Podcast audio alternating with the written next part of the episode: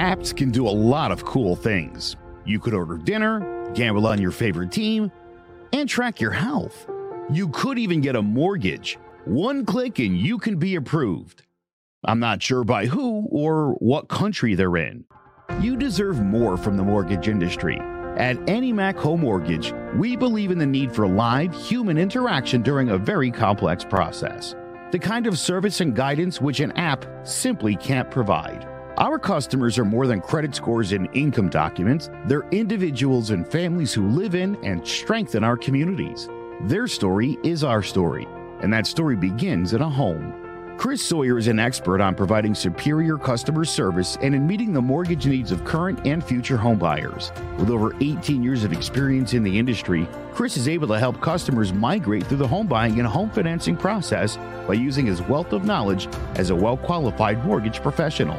And best of all, Chris is located in Cromwell, Connecticut, where he has helped hundreds of clients in Connecticut, Massachusetts, and Rhode Island make their dreams of homeownership a reality.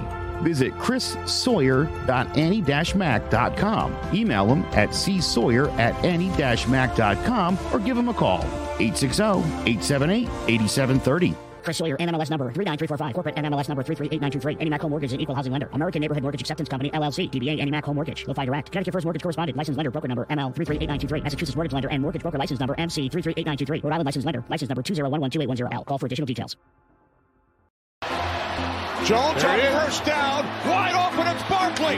And Saquon Barkley will take it into the end zone. Your best ability is, av- is availability. Saquon Barkley, he's great when he's on the field, but the problem is since 2018, he hasn't been healthy for this team. Look at this. They lob it to him. He taps it in off the glass. How about that? Porter Moser, I think right now is the best coach in college basketball, hands down. Fins two for three. He's done his part.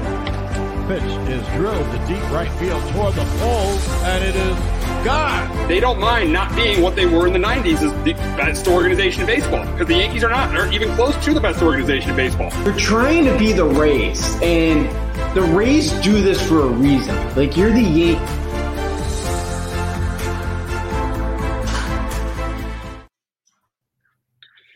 Welcome to Sports Talk with R&J.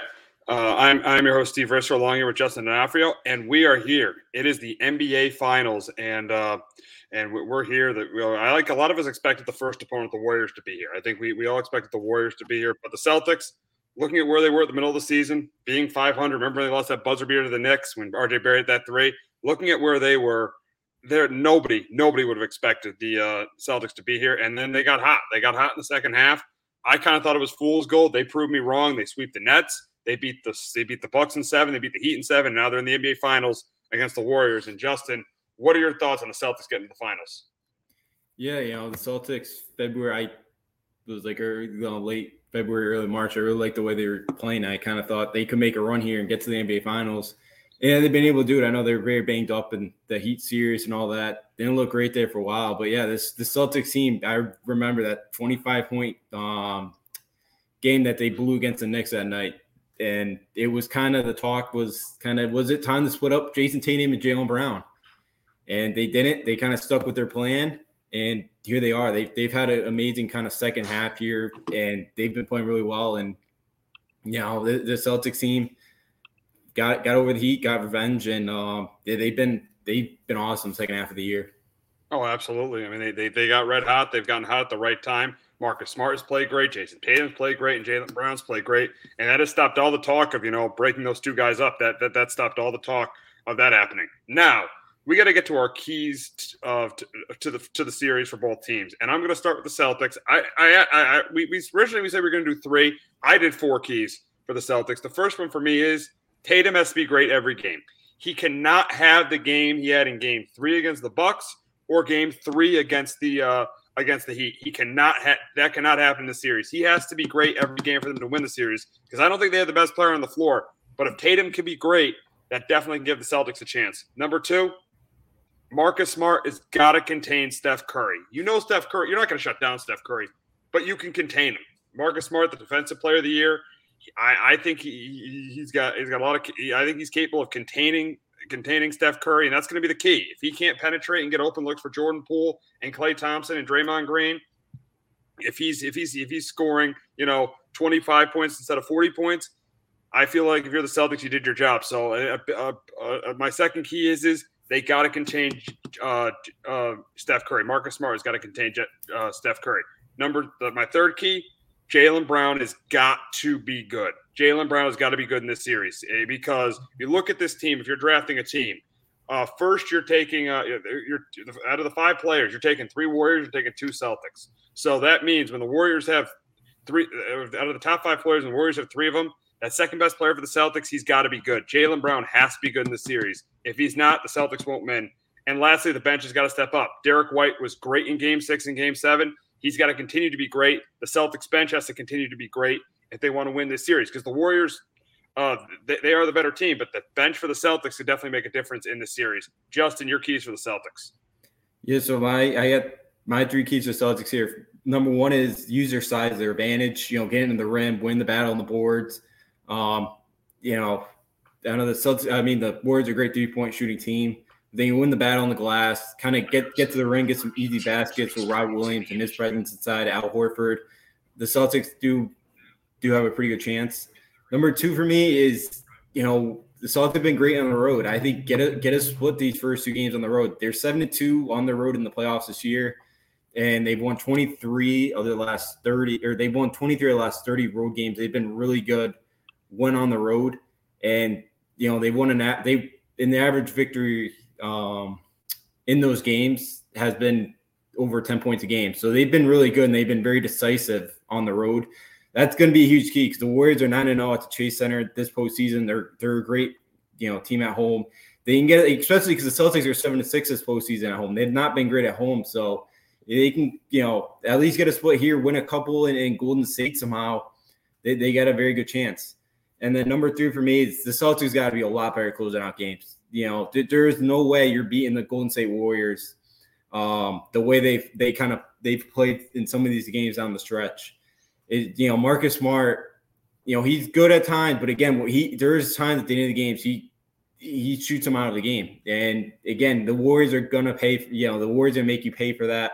Jaylen Brown, Jayson Tatum have to get touches at the end of the game. They have a chance, and also defensively too it's like they play like prevent the three and they'll give up easy layups. But again, it's just they play not to lose. It feels like they, they cannot do that against a Warriors team because they they will they will go on a big run. They will find a way to come back and, and they'll beat you. So I think for the for the Celtics too, you you, you got to be able to finish games because Warriors Warriors will make you pay.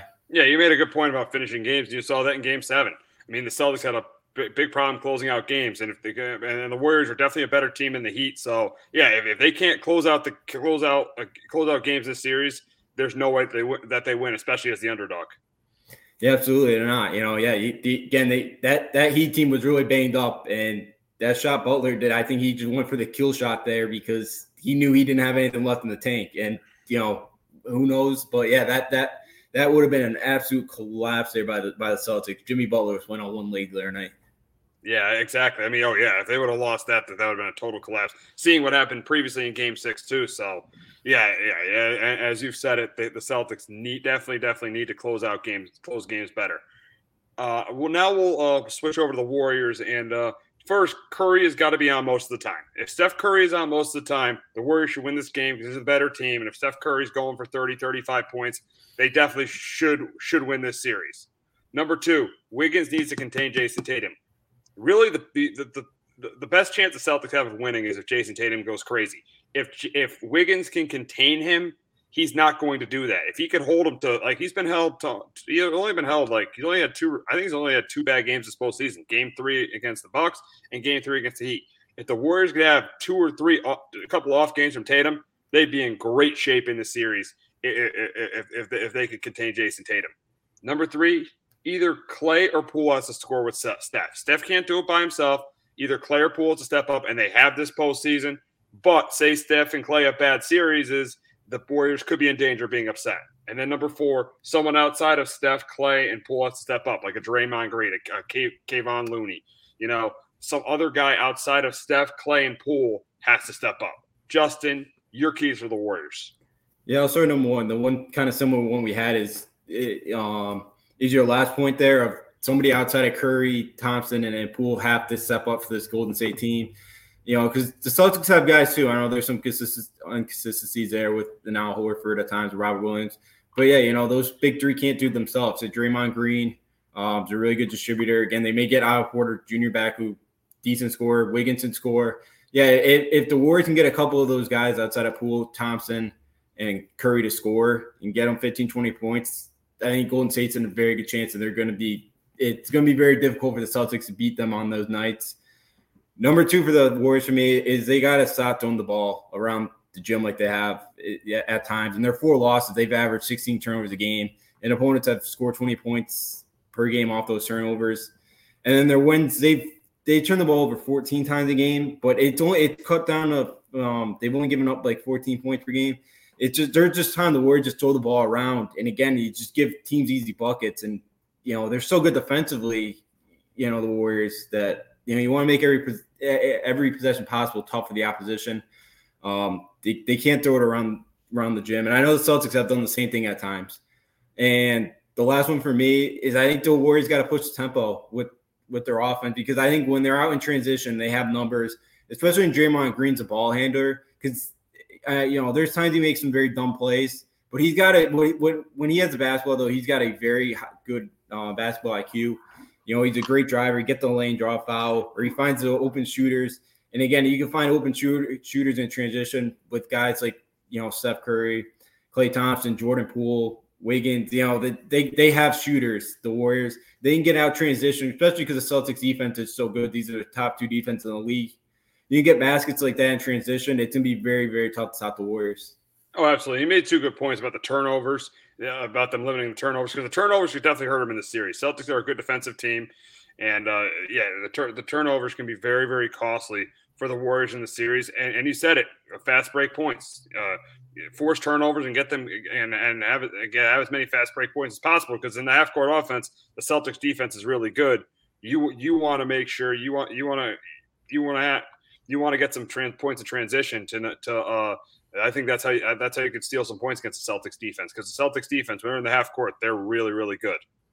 Yeah, absolutely, and I think yeah, I think you know as you're talking about that. I I think it makes it. I think it could really make the difference a lot of games. It's, yeah, because you know it's two of the top defensive teams in the league. You know, it. I definitely see it. You know, whatever team kind of has the more fast break points that evening, you know, could very well win that game because yeah, you know, it's going to be very tough. I think at times for both these teams to score in the half court because the defense are so good. So yeah, you know, the fast break points are, are going to mean, um, you know, could mean a lot in the series. Oh, oh, without without question, without question. And I think this is obviously going to be a really, really competitive series. I think this is the series that everyone wanted when, uh, you know, I don't like the Celtics at all. This, I think, this was definitely a more entertaining series than the Celtics and Heat. Yeah, it, it should be because yeah, I'm like because even game six or seven were, were close, but it wasn't yeah. like it was like well played basketball exactly. though. And it's definitely going to be more competitive than uh than Warriors Heat would have been. No, no, it's definitely going to be more exciting than Warriors Heat would have been. Yeah, probably. Yeah, I would have. You know, eh, again, he had a really nice run. Jimmy Butler, again, he could play with the best of them when they, he needs a big spot. But yeah, like the, the, the Heat just had nothing left in the tank, and you know, it would have been very tough for the Heat team to keep up with this Golden State this Golden State offense, it you know it would have been very difficult. Oh, oh, without question, without without without question. Now we'll go to our series predictions, and uh, I think this series is competitive. I think it's a competitive series, but I'm going to go with the Warriors. I'm going to go with the better team. I think I'll give the Celtics two games, but I think the problem is going to be is is that third score. I think that third score is going to be the difference in the series. I think Jordan Poole is going to be the biggest difference maker coming off the bench because he's that third score, and the Celtics just don't have that consistent third score. As good as Marcus Smart is on defense, he's not that good of a scorer. I mean, Time Lord is okay. Same with Horford. He, I think his his best days offensively are behind him. So I, I think the difference in the series is going to be a third score, and that's why I get the Warriors winning their fourth title in eight years, winning in six over the Celtics. I get the Warriors in five. I the Celtics. I I, I know you know they kind of get healthy here that they're off to Thursday, but you know I I think you know the Warriors are our better team. I think the Celtics. I think I think it really hurts that they don't. They're not to like it's you know consistently. They don't have that third score as you mentioned with Will Curry Thompson. I think that's to hurt them. Um, there's just times I just you know, Hector's with you there. Um, right, Hector's yeah, going Warriors and six. Yeah, that's a good pick, Hector. Hey, going Warriors yeah. and six. Yeah, that's that that that that's a good pick. And Hector actually brought up. I think they played in the NBA Finals. He, he messaged me the other day. They played in the NBA Finals like over I think 50 years ago. And and uh, yes. when they were the San Francisco Warriors. And then uh, he says Curry MVP. That's exactly what I was going to yeah. say. I was going to say uh, I got Warriors and six with Steph Curry winning the MVP, and this would be his first. Uh, his first NBA Finals MVP. And uh, Justin, I, I, know I'm kind of throwing a curve here with this in the rundown, but what would this do to his legacy if he wins another Finals MVP? I'm telling you, I think if he wins another Finals MVP, he's the. I think he's the second uh, for this generation for the last decade. I feel like he's the second best player behind LeBron if he wins a Finals. If he wins it, if the Warriors win, he's the MVP. I put him right. Right. I don't. I don't put him. I don't think he's better than LeBron, but I. But but I put him right there, right right behind LeBron. I put him better than Durant if his team could win the NBA championship. Yeah, and actually Hector 64. I knew sometime in the 60s. Um, they played, yeah, I know the Boston media talking about the other day. But yeah, I, I I agree with you. I think Curry's number two, and I think two, with the way he's changed the game, and like again, you see a lot of people wearing Curry, especially younger. Like it, he's really changed the game and the image, and I think a lot, you know, um, he's really stood out to a lot, a lot of basketball fans because of the way he kind of plays, and it's a different style. And again, he's you know what five foot ten, you know five or he you know just over six one. You know what? You know he again he's not the biggest guy out there. Um, he's you know he's not the biggest guy out there, but again he he you know he could score. Yeah, he's been a great player, and I think it you know, and you know, and I think it kind of hurts KD's legacy a little bit that he didn't need you know that um Curry did not need Kevin Durant to win a title. I think it you know kind of hurts Durant's. It's definitely gonna hurt Durant's um um, legacy a bit. But yeah, I, I, put Curry number two just away. He's kind of changed the game of, of basketball for everybody. And again, he's just he's right there with the top guys of kind of just you know on the spotlight and all that. He, they've you know the Warriors have done a great job of drafting, developing, and you know he, he's I put him right there number two. Yeah, I mean, and, and you made a good point about Durant. I'll tell you, you made a really good point about Durant about uh, how, how uh, this hurts his legacy. I feel like it hurts his legacy a little bit because um, look at him. I mean, he didn't need, yeah, Steph didn't need him for to win a title. So I do think this hurts Durant's legacy. Durant has not made the NBA Finals since he's been on the Miami Heat. So I do think it hurts his legacy. And then for Steph Curry, nobody has has uh, changed the game in our generation the way Steph Curry has. You see the teams taking all these three point shots now. He is, for better or worse, he has changed the game of basketball. He's one of the most uh, he's one of the most uh, he's transcended the sport. He's he's he's changed the game. So yeah, Steph Curry is, is def, definitely been, is definitely going to make an impact on this generation. LeBron might have been better, but I feel like Curry has changed the game forever. Yeah, absolutely. I think he has. Cause yeah, you're you're really seeing a change in three point shooting. You're seeing it. You know, it's it's moved down to the college level. It's something we've talked about a lot. You know, like again, to make the NBA nowadays, you got to be a scorer. You got to be athletic. You, you got to do it all. You got to have all five tools to make the NBA. Again, we're seeing a lot of these big guys not really getting a chance if, if they're not outside shooters. They just know, you know, nobody really wants these big paint beasts anymore. You know, it, like no, you know, nobody, you know, it. it so yeah, he really had nobody has changed the game like Steph Curry has, and it's it's special to watch because you know, again, I, at times it's you know, I do miss the paint a little bit being a center growing up, but it, you know, it, it is, it is what it is, you know, and it's, it's, he's, you know, he's been unbelievable. Um, you know, all time record three point shooting already, passing Ray Allen. And again, he, he did that and he's still, Curry still has another probably, you know, he's still got some years left. It's not like he's at the end of his road yet. So it, it's special what he's been able to do. Oh, absolutely, With, without question, without question. So, so I got the Warriors in six. Curry's the MVP. You got the Warriors in five. Who do you guys the MVP? I get Steph Curry as well. As you. I think he's got a big series, and yeah, I think he gets first. So we'll see. We'll see what happens with the NBA Finals. It all starts tomorrow night. It should be really, really interesting.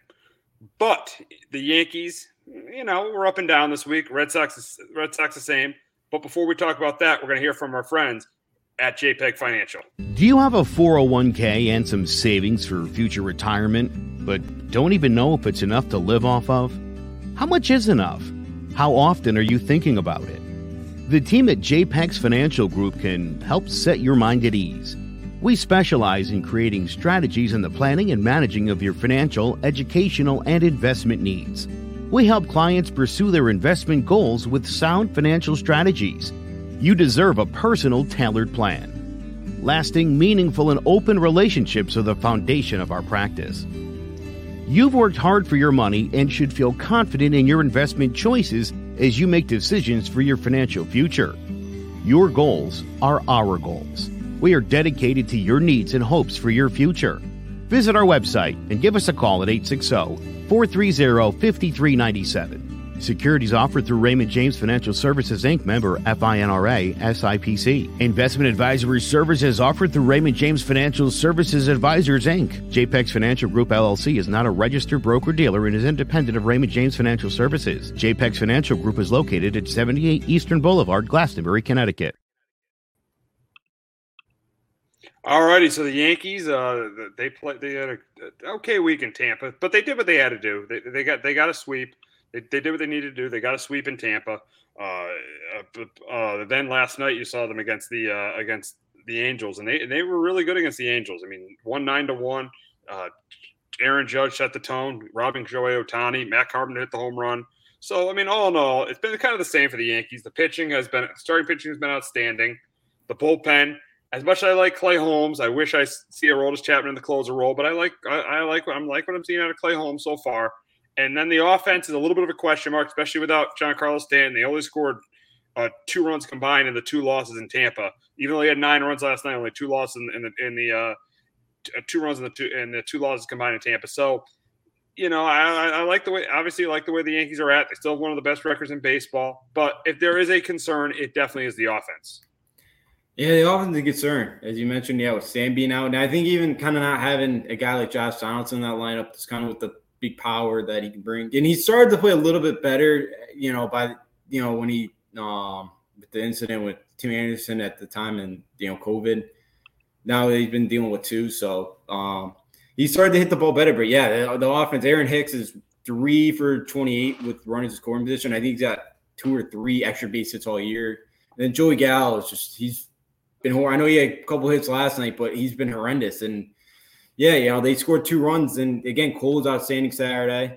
And then Sunday, you know, as well, um, Severino pitched really well Sunday, and they can't really pick him up. And the bullpen kind of bullpen wasn't great on Sunday either. But um, yeah, the the bullpen a little bit concerned me, but yeah, definitely the offense is it's very consistent because again, you can't keep relying on Aaron Judge, and especially too, you can't keep relying on to play on center in center field every night because he's going to get hurt. You know, we just we know that at some point, and they really got to find a center fielder. Yeah, yeah, because Aaron Hicks is not cutting it. He is not cutting it at all. They definitely missed center field. You made a good point there. And yeah, they, they can't just keep relying on Rizzo, Judge, and Stanton to be hit. Other guys have to step up around those guys. I mean, Gleyber's been okay, but he's not been great. LeMahieu, I mean, he's as, since he signed that contract, he hasn't been good. Uh, and then Gallo's been horrible. Hicks has been hor- awful. Kiner Falefa, I, I, I, am not a big fan of that trade. I don't think he can hit for power. So yeah, other guys. I know you don't want to be negative because the team is, you know, the team's playing well. But for this team to make a run, they need they need to uh, they, they need to start hitting the they need to start hitting the ball better, especially against the good teams. Yeah, absolutely. Because yeah, they're gonna have to. Um, especially yeah, you get the postseason, and you know like how much will it kill them? Because I, I, was looking at the standings. You know, there's like there's only like 12 teams right now, in Major League Baseball, that are over 500. So it's like you know they should still be able to kind of beat some of these teams. You know, especially that under 500 with all these injuries. But yeah, when you get the postseason play late in the year, that's been the Yankees' big biggest hole the last couple years is the offense, and you you really want guys because that bottom of the order right now that's not winning you a World Series with with whoever's catching that evening, the Aaron Hicks out there, Joey Gallo, and a Kiner Falefa. Again, that's not winning you. That's not winning you a World Series. That's you know that's kind of what's hurt bit, bit the Yankees last couple years. That offense. Oh, absolutely, without question. Yeah, I mean, especially last year. Last year, the offense really was the big was the big reason why they were they, they were they were in the playing game. I think uh, I, I, I think I think this year it's been a little bit better, but still, guys definitely need to need to step up around around uh, you know need, need need to step up. Guys need to step up around uh, Torre around I mean Stanton, Judge, and uh, Rizzo. Guys need to step up. That, that, that definitely has to happen. But going to more of the positives, the bullpen has been pretty good. And uh, I, I do you like Clay Holmes as a closer? I don't love it. I don't like it long term. I still want to Aroldis Chapman being the closer. I know Boone wants Clay Holmes to be closer, but I don't like it long term because I still want Chapman to be the closer. I don't like when Boone does this with Chapman. Yeah, Chapman, I, I am with you. I think for the remainder of this year, because this is it, his contract. I think Clay Holmes probably going to be the future closer. Now, when that trade happened, I with bringing in Clay Holmes, I did not like it, and you know, I, I, just I didn't really see it in Pittsburgh, but he's been great this year. You know, he's been unbelievable. I think next year, given the full time closer role, but you're paying Chapman sixty million a year. It doesn't, you know, again, and he's never come out. He's really never been a guy either that's pitching seventh, eighth inning. Like he's always been a closer. So it's like, how is he going to deal with that? So I, I rather see Chapman whenever he comes back off the IL. Um, I, I rather see him as a closer, but it the, the Boone's kind of hinting that that may not totally be the case. Oh, I know, I know. It's, yeah, I mean, I wouldn't be surprised if Clay Holmes winds up being the closer the way things are going. I don't like it, but I wouldn't be surprised. No, I wouldn't either. I, you know, I wouldn't mind it because I, I, do think Clay Holmes, you know, he's pitched really, really well this year. Um, but yeah, like I just right now with Chapman, I think everything you're paying him. Again, Chapman's still one of the best when he's on. And again, it sounded like you know his last few outings where he struggled. It was his Achilles kind of was giving him problems. That kind of was was it. And you hopefully, you know, he comes back and because you know when Chapman is on, he's still one of the toughest uh, pitchers to face in Major League Baseball. You know, especially now he's added that like splitter and slider. He's he's been really good. You know, when when he's on, he's on, and he's he's still one of the best. So yeah, for the remainder of the year, I, would still lean Chapman, especially to you know, and I, I, know in some big moments of playoffs, he's he's giving up you know home runs, but for the most part, I, I you know Chapman's been one of the best closers you know throughout his Yankees, one of the best closers in Major Baseball throughout his career with the Yankees. Yeah, and that's why I just don't think. I know Boone wants to have Clay Holmes be, be the long term guy, but I, I would still go with Chapman. But we'll see what Boone does. We'll, we'll see we'll, we'll see what ends up happening there. But we'll we'll talk about the starting pitching now, and that's been the strength of the team. That has been outstanding. How about Taillon? How about uh, uh, Jordan Montgomery was good last night. Nestor Cortes, even Gerrit Cole, and Luis Severino. There is not a guy in this rotation with an ERA uh, uh, everybody's an ERA under four. That's really, really good. That's a top rotation. That's a rotation that can win you a championship, and and that is the biggest reason why they're the best team in baseball. Yeah, absolutely. This this rotation, um, they you know the Stars have only given you know the one outing this year where their starters giving up five or more runs is Cole a couple you know a couple weeks ago against the Orioles. That that was it. Like it, has been really good. I mean, you could say Cole's probably been you know lately like Severino or Cole or one or two are you know going in the year probably been our two worst guys. That's crazy you know? to think of because they yeah. both have been pretty good. Yeah, yeah they both that's been crazy really to think. Good. Yeah, that's crazy yeah. to think of it that they're they've been the two worst guys. Yeah, absolutely. It, it, it is. So, you know, and Cole, you know, had the no hitter going the fifth inning the other night or sixth inning, and he kind of lost it there. But yeah, he was out, he was phenomenal. And against a Rays team that has hit him pretty well over the years, you know, Taillon's been unbelievable. You hope he can stay healthy. Montgomery finally won a game. It, you know, he's ERA a three and he's, you know, one on one in the year. He just hasn't got much run support and he won his first game since August, I believe, last year. So he's been unbelievable. And yeah, this rotated me great, you know. Taillon's a free agent too at the end of the years. So, you know, uh, that's that's another one. You got Severino and Taillon are both uh, free agents at the end of the year. So that, you know, another with with already Judge as well. You know, you got you know, the way those two have been pitching, another couple of tough decisions there for uh Catherine. But yeah, they've been unbelievable. And Nestor Cortes as well, you know. Right now, he's kind of lining himself. I know it's still early. We're like a month away from the All Star game. But right now, there. Let's not go yeah. there yet. Yeah, I know. But like right, right now, he'd be the starter. Probably be the starter right now in yeah, the American yeah, League. Yeah, I agree. His ERA's under two. Yeah, you know he, he so who thought that coming in? So he, he's no. been great. So yeah, his starting pitching been been unbelievable. Saturday, Sunday, it's just unfortunate the offense really could not help him out, and because they had a really good chance to get the sweep. But yeah, so it, this it, these five could stay healthy. It's it's been unbelievable the way they've they've been pitching. Oh no, oh, without a doubt. I mean, yeah, I mean, if they continue to pitch this way this year, there's a there the Yankees will win the division. I mean, even if the offense struggles a little bit, if they keep pitching the way they are, they definitely w- will win the division. But now, we'll, what were you gonna say? Oh yeah, no, yeah, I'd just say yeah, absolutely. They're going to be in great shape to win the division. Already being up five and a half on the on the Blue Jays. They, yeah, they, they'll be an unbelievable position to win that division. They keep pitching like the way they are. Yeah, and, and I even and, I, and I've said this before. If, if you're four and a half games in first place this year, especially this Yankee team with the expectations we had, them being four and a half games in first place, you're definitely taking that. You're signing up for that any day. Oh yeah, absolutely. And I think Memorial Day, the stat is if you're a first place team in your division, you're 54% chance to make the playoffs, something like that. At, at least or 54% to win your division. It's like 60% to make the playoffs.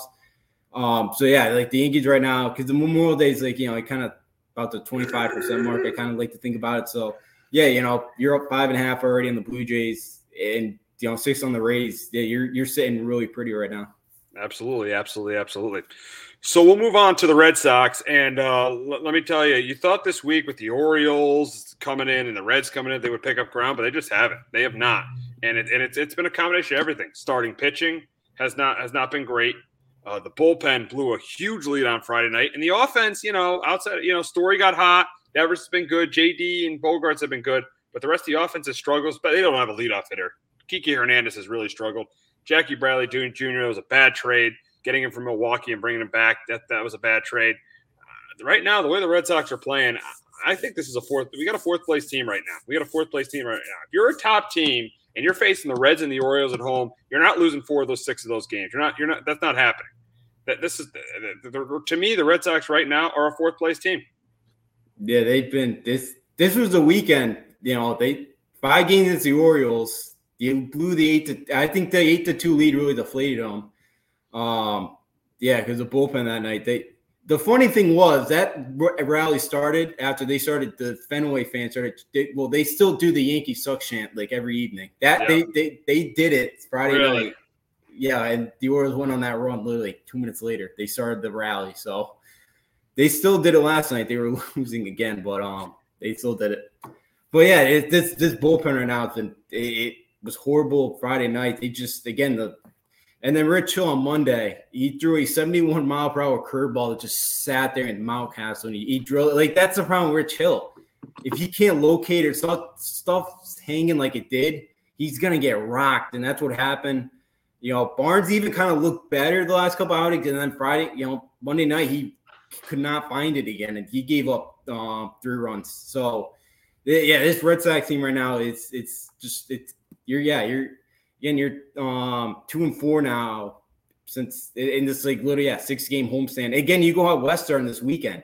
That's and that's always a you know you never kind of know what's gonna happen. You go out west. It's always a weird thing. So yeah, they're they're kind of you know um, prop now, Dundon, the broadcast brought up over the weekend a bunch with their schedule is that because they played that Thursday night game against the White Sox. That oh, get over to after midnight. Are, are, they now making excuses about it? No, they they they were so oh they they were God. making excuses because they said they didn't land to like five thirty Friday morning. Please, so oh, they made excuses about that with the schedule. Oh God! Oh. So that was their kind of oh that's why they're kind of struggling this weekend. But yeah, it just I think maybe a little bit. Uh, you know that it, I think they probably should have played a day game though. They they may probably could have played a day game. I don't know why oh, that happened, but it just uh, you know that's just again they just their all their offense is just I don't know that they yeah their offense last night and again they almost went two back back to back nights getting shut out. That's crazy. That's that's crazy to think of, especially with that lineup. With that lineup, there's no way you should be getting shut out back to back times. But the problem is Chaim Bloom did not address their needs. He did not address the bullpen in the offseason. And that's a big reason why they're 27, they're 23 and 27. I mean, and they and they had I mean, I didn't think they were going to be great, but they're, they're, they're, they they are definitely underachieving. I know they got hot last week, but they're definitely underachieving. And the big reason is obviously, you know, you know, bullpen and and and the rotation's been up and down, and they and they need a leadoff hitter. Kike Hernandez isn't getting it done. No, he's he hasn't. He's still under 200. I don't know, you know, if they'd ever try a story there. I know Verdugo's been decent. Like uh, Franchy Cordero has been on fire lately. I don't know if they don't. For some reason, Cora really likes him at the leadoff spot because that's been his go-to guy the last few years since he's gotten there. So yeah, it's been very surprising. They they kind of I think they do need somebody because again, when you got Devers, Bogaerts, Martinez kind of coming up, and there's a guy on for him, you know, you got to pitch careful to him. I think, you know, that's, you know, you're to, um, you know, those, those guys are to see some pitches. So, yeah, it's, it's kind of surprising that, you know, he hasn't tried anybody else up top of the lineup yet. Cause, yeah, Kike had, you know, he had like one good week there, you know, last week in Chicago. But yeah, that's, he's really has not done much this year. Oh no, not at all, not not at all. He, he's he's he's he's he's really he's really struggled. And I mean, the thing is, is if this team continues to lose, just like I said earlier in the year with this team, it could get late early. You don't, you can't win your division. It is June now. This team needs to start picking it up. And if they don't, they could very easily become sellers at the trade deadline. Yeah, I could see it. You know, especially you go out west next week here. You know, they're gonna they you could fall farther behind. And um, one you know that could help them probably not till a month away is uh, said yesterday that Chris Sale's gonna have two more bullpen outing or uh, bullpen sessions before he starts his rehab assignment. So you're thinking, you know, so maybe late June, early July, depending on. He didn't say how many assignments or how many games he's gonna pitch during his rehab assignments, but so you could be getting Cole back and I mean um, Sale back in a couple weeks here. But yeah, they, they by then that, that could be too late for this team it just it's been way too much inconsistency and I know they were saying the other day too in the broadcast they've struggled in Oakland the last couple years and they've struggled in Seattle too. It's kind of you know they they've struggled out west, so you know it, it really could become problematic very very soon. And yeah, that wild card could be kind of slipping away because again, 11 half back already. I know they still have to play the Yankees like 16 times, but that's I I can't really see that team making up that much ground. Yeah, and the thing is, is this year they got to win. Uh, they obviously got to win in Oakland. I know they go to Oakland this weekend, then they then they then they play the Angels in four games, and that could be they, they, they could get crushed in that series. We'll see what happens there. But then they go to Seattle, and Seattle's underachieved, and they got Oakland again. So outside the Angels, the schedule is favorable going forward, and this team needs to make a push. I feel like, and I think they got. Uh, let's look. They got three with the A's, uh, uh, four with the Angels. That's seven. Three with the Mariners. That's ten, and three and three with the A's. I think if if they want to be in this for the summer, I think in that in that 13 game stretch, they got to go nine and they got to they got to go nine and four. I think out of the next 15 games, the Red Sox got to win 10 of the next 15 games because that that that would get them to uh, I think that would get them to 33 and uh, that would get them to 33 and 32. That would get them to a game over 500, and that's where they got to be in this division. So I'm saying 10 of the next 15. If the Red Sox don't win I'll remember this. If the Red Sox don't win 10 of their next 15 games, I feel like they're done. I feel like they're done. I think I think that's what they have to do to to to, uh, to stay in this race. You look at the teams that are going to make the playoffs. The Yankees are probably going to make the playoff. Tampa, because their hitting hasn't been good, but because of their their two starting pitchers, they'll probably make the playoffs. Toronto, they got a good chance of, make, of making the playoffs. And you get one. So that's so that's three teams right there. You get one team in the Central. The that, that, that that's four. And then the way the Angels and the Astros are playing, they got they got to win 10 of the next 15. 10 of the next 15 games, the Red Sox got to win to, to, to, to, to give them a chance and give them a chance to make a run this year. If not, they probably got to be sellers at the trade deadline. Yeah, you know, I it, yeah, you know, they got to go. I'm with you. They got to go on their own here now, you know, because yeah, it, again, it's gonna go. Um, it's gonna be tough for him because yeah, you know, with the way you know, maybe getting one of the you know the way it's looking in the wild card right now the Whites, you know, the White Sox right now would be the seven, I believe. Yeah, or the Rangers right now, the 24 and 24 would be in the playoffs right now. So wow, you got to be ready for 500. You know, I would say, well, I don't know if they would be in the playoffs because you would have three teams from the from the uh, East. One yeah, there's from, um six Oh yeah, there's oh, yeah, six. There's, there's six this year. Yeah, there's, there's, six. There's six spots, so it'd be three from three from the three from the east right oh, now. Oh yeah, yeah, yes. They'd be you seven. would have. I'm thinking uh, there'd be seven. I don't know why. There's three from the east, then you have one from the central, so it would be it's six. So it's, oh, it's, yeah, it's, not easy. It's not. It's not going to be easy to make the play. It's still. I think in the American League, how top heavy it is, it's not going to be easy to make the playoffs. So the Reds. This is why they need to start making this run now. They can't start. The fans can't start saying, "Oh, it's April. Oh, it's May." It's the, it, their time is now, and they got to start winning ball games. Yeah, absolutely. You know, and that was supposed to come this week, and it didn't. Now, yeah, now you go out to Oakland, LA. You know, the Angels, Seattle, Oakland. You come back with, yeah, you know, early July. They, you know, before the All Star break, you got a two week stretch of all Tampa and the Yankees. So, you know, if you can kind of try to climb back in this hole somehow, you know, then maybe try to, know, early July, you see the Yankees in the race for those two weeks. You kind of try to keep your head above water and kind of just try to float around. And It, yeah, but it's gonna be tough. You know, Dean already four games under 500. You, you really blew a shot this weekend against the, the Orioles and the Reds to really gain some ground, and they really did not do much. So yeah, they, they, they got to go on a go on a roll out west. You know, I know Cora saying they're they're trying to purchase like a suite to go watch the game tomorrow night, and that you know maybe that team bonding helps going. To, you know, oh, they're actually going to be right there. They're going to be yeah, in Oakland. So yeah, so they'll be. uh Cora said I think they're getting a box to go watch the game or a suite to go watch. Oh yeah, they, they oh yeah, absolutely. They, they, they got to go. They got to go watch the game. That, that that could that might be able to start some team bonding for them. Yeah, yeah, that's you know maybe that's maybe it's something helps them and yeah, get some get some on the roll there for the West Coast trip because yeah, again, you know they they got to make some they got to make a run here in the next you know by the time they come back and face Oakland, be yeah, eh, you know you would think you know next couple weeks they get back over that over 500 line. Absolutely, absolutely, absolutely. So it's going to be interesting to see what the Red Sox do in the next couple weeks. But we're going to shift over to hockey. We got the Rangers who are in the Eastern Conference Finals, and we got a battle of two superstars in the West. But before we got before before before we talk about that, we got an ad from Clovercrest Media. There's no bigger investment than home ownership, and to make sure the house is up to your standards, you need a professional to look it over. Brian Flanagan from Shamrock Home Inspections is a licensed home inspector and a member of the Connecticut Association of Home Inspectors. Brian was a contractor for over 15 years, so he knows how homes should be constructed and how mechanicals should work. What makes me a good home inspector was the 20 years that I was a home improvement person, doing all the different repairs that I have done and what other people have done wrong that I had to go out and fix. So I have a pretty quick eye on seeing what's right and what's wrong. Before you move, call Shamrock Home Inspections. Before you make the biggest investment of your life, Call Brian Flanagan from Shamrock Home Inspections at 860-268-2566 or visit shamrockhomeinspectionct.com. Alrighty, so the New York Rangers are going to the Eastern Conference Finals, and guess what team is waiting for them? The Tampa Bay Lightning. Is as the last time the Rangers played in the conference finals in 2015. They went up against the Lightning, and we sat here last week at 2-2 and I was confident they would have a chance to win that series. I was confident from the beginning they could beat Carolina, and and I and I and, and they were able to do it. They were down 0-2. They were able to come back, uh, come back, and they won big in Game Six and Game Seven to get back to the conference finals.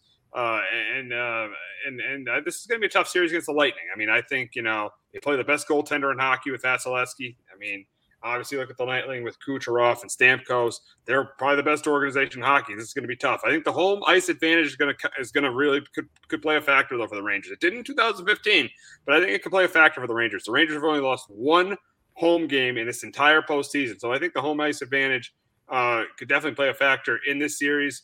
But Justin, what were your thoughts on the Rangers making their comeback and what do they have to do to upset? I would say, I assuming they're the underdogs, even though they have they don't have home, they, they, even though they have home ice. But what do they have to do to upset the the Lightning? Yeah, for the Rangers against Carolina, um, yeah, I was I did not think they could win four out of five against that team. They were able to do it. You know, Carolina just you know they they the Rangers did a great job on the power play. You know, they scored quickly on Monday night. Those two power play goals, they took advantage. Carolina just had some dumb penalties at times. They took advantage of that and you know they were able to make him pay for it. You know, and, and Igor Igor is unbelievable. You know, he's he's been great since Game Three and Game Four at Pittsburgh. He's been great. He's been locked down. Um, he's been unbelievable. That's kind of what you need. You know, a hot goaltender. Uh, the Rangers, you know, again for how young this team is, you know, um, Kreider's been great in, in their elimination games. They, they've won, you know, five straight elimination games. Kreider's been great. Zibanejad stepped up you know, as well. Even Panarin, Panarin hasn't been great this postseason, but again, the big moments he, he's he's played well. You know, yeah, so. he hit that game-winning goal in, in the first round against the Penguins. Yeah, so yeah, and I think you know in the other elimination, I think in elimination game he got two goals and two assists. Like he he's he's played well. He's contributed when they've needed him most, um, which you need out of your stars. So for the Rangers, it's surprising that they're you know they're sitting here. You know, I, I did not think they'd win four out of five at Carolina. Did not have a good feeling going to I felt maybe you know, I, you know the way that Raanta played in Game Six, I figured maybe he's still a bit rattled. They can get get to him, but I, would not. I was ready to kind of see a full onslaught for Carolina. We just didn't really see it. So yeah, now with the Lightning, it's a totally different monster you're facing. You know, this Vasilevskiy is you know still the best in the game, as you mentioned. You know him. You know he's he's he's been great. Again, he that game four when they swept Florida, he had 49 saves. You know he shut them out. Uh, he's he's he's he's been unbelievable. You know the last couple years.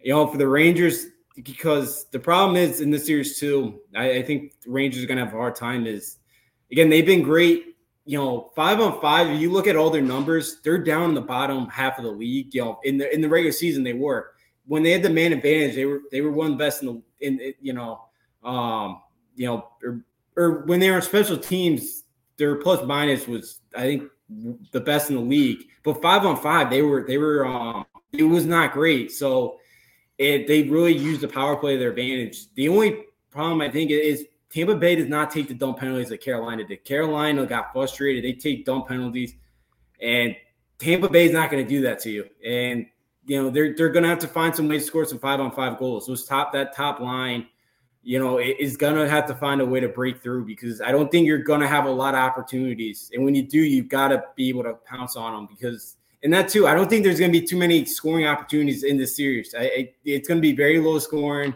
You know, you're going to need some pucks to bounce your way in the, in the series. And again, I think the Rangers too. Another thing is again, the Lightning have won back to back. Like I don't know how much pressure there is for them to win a third straight because again, we haven't seen it since the 80s when the Warriors won four straight. You know, it, it's pretty impressive what they've done. But the Rangers are still, again, they're a year ahead of schedule. You know, they, their backs have been against the wall. You know, like the Rangers, I think just go out there and play. Like nobody, nobody really expects you to be in the spot here. You know, Igor's been great. You know, can he lock them down? You know, I he's got a chance. He got the Lightning. You know, you got to be able to kind of um Kucherov's been unbelievable these playoffs. I think he's, you know, he has five or four goals, 11 assists, like that top line. You know, Victor Hedman's one of the best defenders of the game. You kind of got to shut down their top guys. You know, Stamkos too has been pretty good. So they didn't lock down those top guys, you know, because I'm like, because, you know, Pitt, I think they did a pretty good job for the most part against Carolina's top line. You know, Pittsburgh, they kind of struggled against, like, you know, Tampa Bay's first line's right up there with Pittsburgh. They have a lot of um they, they got a lot of explosiveness. Carolina really didn't. So for you know for the Rangers, they got to shut down that top line and try to make some of those third and fourth guy line linemen beat them. Yeah, and, two things. Uh, the first thing, yeah, it was so stupid for Carolina, especially in Game Seven, to take those two penalties early in the game. You know the Rangers can't are not a good, uh, they're not a good team, and they're not they're not a good scoring team. They're not on the power play. Why are you taking penalties? That was so stupid of Carolina there. And you made another good point about Carolina. Their front line was not as is not as good as the Lightning, and the Lightning front line is really really good, and they've won Stanley Cup. So it's definitely good. It's de- you're, you're, def- you're, definitely stepping up in class from the last two opponents in this in this series. You know the Rangers yeah, have, you know the Rangers have home ice. You're definitely is definitely a step up in competition for a very young team, but a young team that is that is really surprised everyone to, to get to this point. So we'll, we'll, we'll, we'll see what happens. I think it's going to be a close competitive series. But my prediction is, unfortunately, I got to go with the Lightning in six. I just think I think the Rangers are going to have their time. They're going to have their time within the next five years. I, after this, I mean, even this year they're a Stanley Cup contender, but the next for a while, this team's going to be in it. There's, it's going to be like back in the days when they back in the then the Henrik Lundqvist, uh, Ryan Callahan, Rick Nash, uh, those days, uh, Mark Gerard, Dan Girardi, those days. Back, in those in those days, Brad Richards, those days for the Rangers. I think we're we're getting back to those days now when when Vigneault was the coach, or even when Tortorella was the coach, and this team was in the conference finals, and, and it got to the Stanley Cup that one year. I think we're starting to get back. It was a, it was three or four years of rebuilding, but now they're back. They're back to being a Stanley a championship contender, which is, which is nice. But for this series, I got to go with the experience, and I'm going with the Lightning and six. But you never know. Uh, this is hockey. This is, this is hockey. You never know. Yeah, it's hockey. Yeah, I do mention. Yeah, you know, you never know what could happen. Yeah, I'm with you. I think the Rangers go down at six. I just think that those Lightning teams have a little bit too much experience for them. You know, Goodrow's kind of he, you know, he's a former Lightning that's won the last two cups with them. They got some guys that kind of know. You know, Kreider's been here forever. He he kind of got the experience as well. Uh, but yeah, I, I, just think there's a little bit too much experience from this Tampa Bay team. But you know, and especially too like goalie wise, Tristan Jarry played in Game Seven. That's the only like first stringer you played throughout the entire playoffs. And again, you you play you you know you play who you know you beat who you got to play. The Rangers did it, but now you, you totally take a step class up as well against the Lightning, and even now against the best goaltender in, in hockey. So I think it's gonna be very tough for him to knock him off. But I'm with you. This this yeah, this is starting to feel like a decade ago. You know, around that time where the Rangers were right there every single year. They got to the Cup in 14, but just could not finish the job. Yeah, you know this team. Uh, you know this this core that they got. Hopefully, should go on a nice long run again, and hopefully this time break through and get get a cup. But um, yeah, I just think this year the the Lightning experience would be a little bit too much for him. And you made a really good point about the goaltender. Uh, I mean, yeah, you're not facing the third string goalie this round from uh, Carolina or even the backup, Raanta. Uh, and you saw that at the end of the series. He started to fall apart at the end of the series. This is the best goalie in hockey. So it'll be a very, very, it'll be an uphill climb for the Rangers, but it'll be very interesting. It'll be very, very fun to see them take on the two time defending Stanley Cup champs in this series. But we got to head over to the Western Conference, and what an entertaining game last night between the. You talk about there won't be many many goals in the Eastern Conference in that series. In the Western Conference, there'll be a bunch of goals because you got two superstars with Nathan MacKinnon and Connor McDavid going at it in the Western Conference. And, and uh, even though they only, they only scored a goal apiece, the game did not disappoint. The, the Avalanche beat them eight to six to go up 1-0 in this series. And right now, even though the Avalanche won, do you think they have the edge in the series? Yeah, I think they do. I, I, think you know the back end. I think they're better at goaltending as well. Well, it depends how long their starters out for. Um, their coach did not give an update last night, or I haven't seen anything this morning stating if he's going to be back or not um, for game number two. But yeah, I think yeah, it, I think Colorado does. I think Colorado got a little bit more than than the Edmonton Oilers right now. Um, you know, especially in that back end, and even if goaltending wise, they get um Kuemper back. I, I think they're in really good shape just because I, I can't trust the two Edmonton goalies. And again, it's going to be tough to win a lot of, you know, eight, seven games. It's going to be high scoring, but it, it, again, I can't see the Oilers scoring seven goals a night. It just, it's Colorado defense is, it's not going to allow that to happen. No. And what do the Oilers got to do to get back in the series?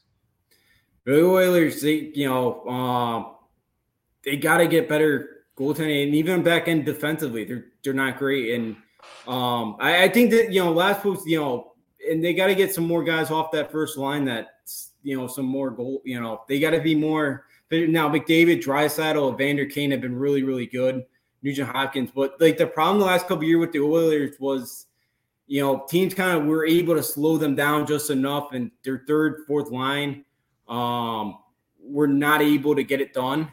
You know, in the playoffs and could not be able to score, those lines are going to have to step up uh, at some point and get get a couple goals for them because the you know I, I you know I see this I, I think it's be high scoring series, but I think Colorado um they match up with the first liner you know first liners on both sides. I think you know Colorado is going to be able to slow them down just a bit. I think they're a little you know Colorado better than Calgary. You know, this Colorado team's really, really good, but you know, it's gonna be it's gonna be tough for Edmonton. Uh, you know, it's gonna be tough for McDavid in that first line to do it all against a team like team like Colorado. You can get away with it against a team like Calgary and a team like the Kings, but against Colorado, they're gonna make they're gonna make some of those other guys have to step up and beat you. Now, if it's a third string goalie you're going up against, or a second string goalie going up against, um, for Edmonton or Edmonton's going up second string goalie, I, I could see them having a lot more success in that first line because Kuemper's been pretty good, and I haven't seen a, a lot of that that guy they brought the um with um I can't you know Pavel I can't pronounce his last name, but I've seen last night. So, but again, he's a second street goalie, so I can't think that he's unbelievable. You know that he's going to really be able to shut them down because they almost blew that lead last night. That you know seven three lead last night. Oh, oh, oh, absolutely, yeah. Up seven three. That's the that that is then it, yeah. That's the Oilers did. They did. They didn't quit. They almost they almost came back and won that game. So so uh, you got to give them credit for that. But look at the two superstars, McDavid and MacKinnon. Who are you taking between the two superstars? Right. Um, like who's better? Who what what, te- what who? Who's who's, be, who's, be, who's better? I, I think it's McDavid. I think McDavid's the best player in the sport right now. Yeah, yeah. He's he, there's just so much he can do with with the stick on his puck. I'm like he had 80 assists this year. You know, 45 goals to go with it. He's been unbelievable. You know, Draisaitl two is another great one on his on uh, his line partner. McDavid's you know yeah MacKinnon's an unbelievable player, but the thing McDavid could do is, is just special. And some of the goals he scored just it, he's just he's just special to watch. You know And for people who are not big hockey fans, it's this this series gonna be so entertaining, especially with Connor McDavid, and hopefully, you know, you know, hopefully, like the national, everybody kind of gets to learn Connor McDavid's name because he is a special hockey player. So, who do you got in the series? The Oilers, the Avalanche? I got the Avalanche in six. I think they're. I think they're. I think they got a little bit more. Um, MacKinnon, Retna uh, on that line as well. Kadri's played really well. I think it's Colorado's time. They've been kind of knocking the door like a couple years. Same thing with Edmonton. I think Edmonton needs a little bit more um, all around game, and especially goaltending. Mike Smith at age 40, they really need to find another goaltender. Wow, 40 um, year old goalie? Yeah, yeah Edmonton Oilers. Wow. Yeah. Yeah. And as you've seen, he's not the greatest. He's not the greatest no, in the no, world no, either. So I got Colorado win the series. I think their time. They they got a really nice young core. They've been at the knocking at the door for a while. Um, Colorado should be back in Stanley Cup.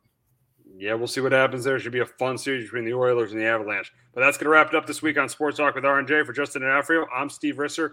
We'll be back next week to, to continue to talk about the uh, NBA Finals, the conference final, the conference finals in the NHL, and the Yankees and Red Sox. Have a great weekend, everyone. Jones on first down, wide open. It's Barkley, and Saquon Barkley will take it into the end zone. Your best ability is, av- is availability. Saquon Barkley, he's great when he's on the field, but the problem is since 2018, he hasn't been healthy for this team. Look at this. They lob it to him. He taps it in off the glass. How about that? Porter Moser, I think right now is the best coach of college basketball, hands down. Fins two for three. He's done his part. Pitch is drilled to deep right field toward the pole, and it is gone. They don't mind not being what they were in the 90s as the best organization in baseball because the Yankees are not, are even close to the best organization in baseball. You're trying to be the Rays, and the Rays do this for a reason. Like, you're the Yankees.